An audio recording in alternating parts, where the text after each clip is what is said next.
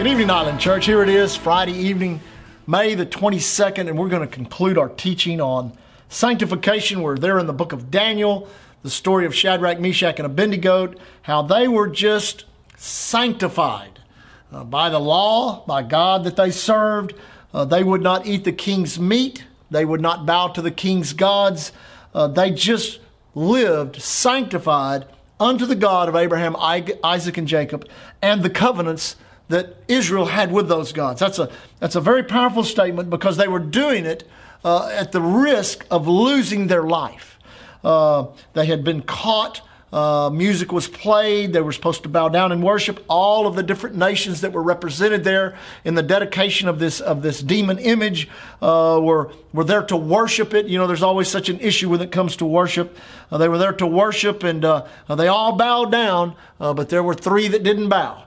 Listen, it may not be uh, that we're in the majority of this world in these last days when our world may be bowing down to many of the demon things uh, that's coming upon this earth. We're going to have to be strong enough and sanctified enough to stand up in the midst of it. And I guarantee you, God will empower us to do it. Uh, when we last saw them, uh, they had been caught, they were given another chance. Uh, they were like, you know, uh, we're going to play the music again. We're going to give you a chance to do it. Uh, kind of a threat from ne- uh, Nebuchadnezzar. Who is that God that shall deliver thee out of my hands? See, Nebuchadnezzar had this had this idea that because he had conquered the the the the, the the people of Israel, the nation of Israel, that he had conquered their God.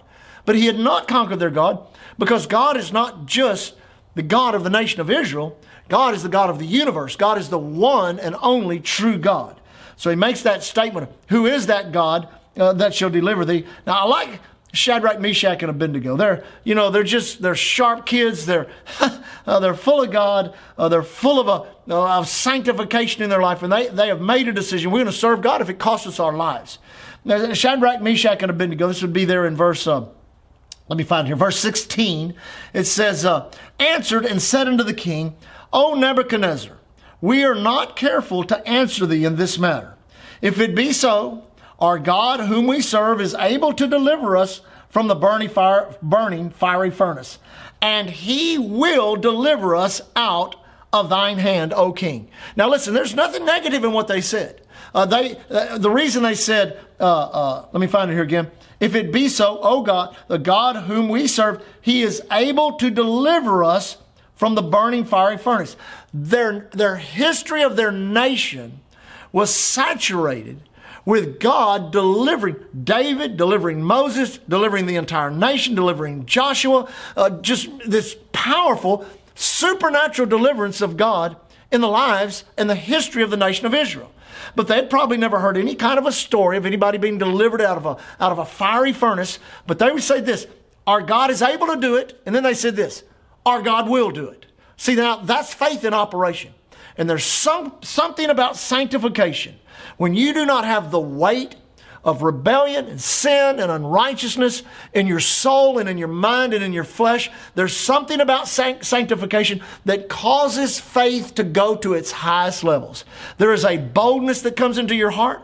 Literally, it causes you to be unafraid. Lee and I were in a situation one time in another nation where they told us that we shouldn't go down to the place we should go to and hold a conference. Uh, there were about six or eight other speakers in that conference. All of them canceled because of the extreme danger that was there, and the danger was real. It was legitimate, but God had put a peace in our heart. Listen, we lived sanctified lives. We loved the Lord. We were there on assignment. We got on that airplane and we flew down into that area that was very, uh, uh, just very much in turmoil. And we preached for seven days, uh, five days, excuse me, five days, seven services a day. Saw the glory of God, the protection of God, the goodness of God. And I'm telling you, sanctification had a part of that.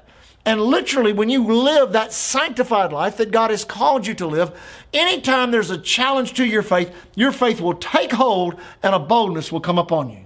So they made the statement say, listen, man, our God is going to do it.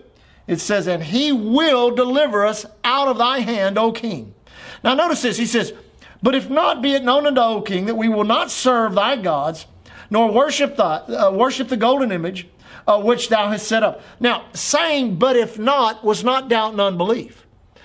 Saying, but if not, was a challenge to the king. We don't care what happens. our God shows up and delivers us, our God makes a decision not to show up, He can do it. He is well able to do it. Doesn't matter. We're still not going to serve your gods. That's literally the strength of sanctification right there. There's been many people martyred. Many people have lost their lives because they made a decision. Uh, I went to a homeschool graduation of a uh, of a, uh, some people that we knew, and their daughter was graduating. She'd been homeschooled all of her life, and there was a graduation where many of the homeschool uh, uh, uh, families of the Galveston and Harris County area had come together. Probably about 2,500 people there. And the keynote speaker was the father of one of the daughters that was killed at Columbine High School and, and he talked about her and talked about how she was kind of rebellious. And then all of a sudden, she went to some type of meeting and she really got fired up for God, got turned on to God, began to get rid of all of the stuff uh, that was of the world, flesh, and the devil, and really begin to serve God. And on that faithful day, when that gunman put that gun in her face, his challenge to her was this You deny God, you deny Jesus, and I'll spare your life. And she said, I'm not going to do it. And the guy pulled the trigger and killed her. Listen, that is a powerful statement right there.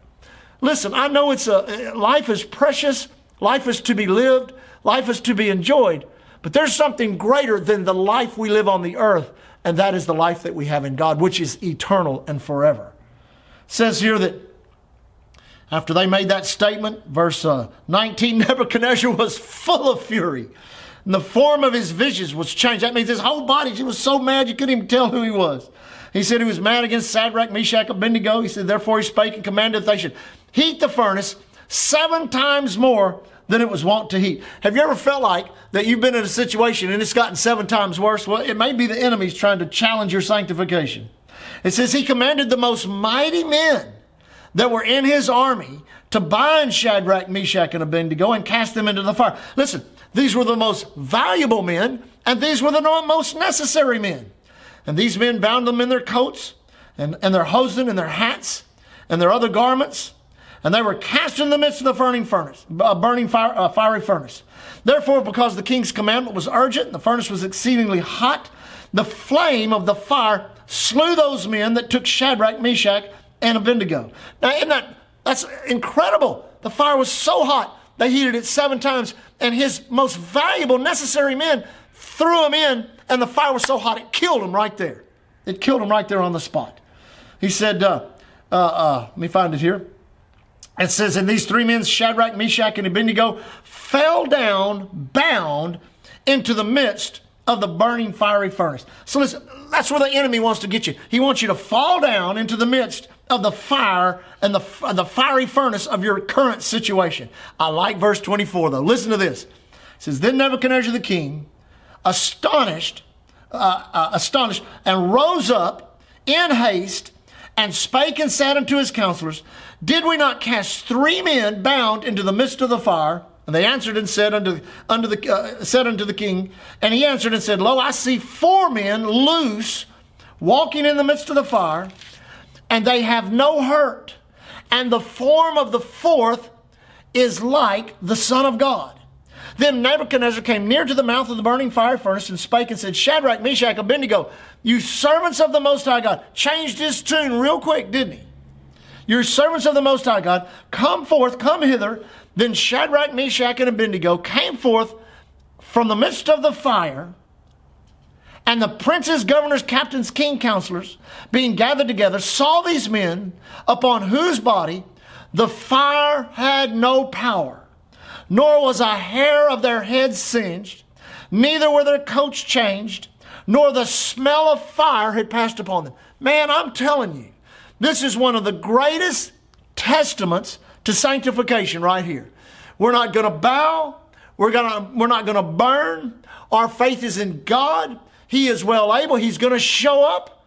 If He doesn't show up, we still ain't bowing and burning. And I'm telling you, God, deliver them Jesus showed up. He said, Man, he has the likeness of the Son of God. That, that wasn't an angel. That was, that, was, that was Jesus. That was the pre incarnate Word of God right there in the midst of that fiery furnace with, with him. The smoke didn't even get on them. Their hair was not singed. Their clothes were not touched. They were totally and absolutely delivered out of that situation. You know, that is the work of sanctification in our lives right there. Every one of us has gone through the fiery furnaces of life. These fiery furnaces can be physical, financial. Right now, it seems like the enemy has heated the furnaces seven times hotter, and he's got all kinds of people wanting to throw us into the furnace. But the good news is, we are God's sanctified people, set apart for worship, set apart for service, set apart for protection and promotion by the word of a mighty God. You read the rest of the story, you see that Nebuchadnezzar himself, where he had a, a, a dictate to get them to worship this demon God, now turned it around and said, We're going to worship the God of Shadrach, Meshach, and Abednego. And I guarantee you the same thing is true of us today. People are watching us in the fiery furnace of the trials that we're all going through. And in most people's lives, they're in it by themselves. But in our life, we're in it with the King of Kings and Lord of Lords. And I'm telling you, we're coming out of this thing. We're not even going to smell like smoke. And we're going to see a momentum and a blessing in our lives like we've never seen before. God bless you. Begin to tune in uh, there on Monday night. We'll begin a series on the protection of God in the midst of the evil day. We love you. Be sure and be in service this weekend. Two services at 9 and at 11. We love you. God bless you.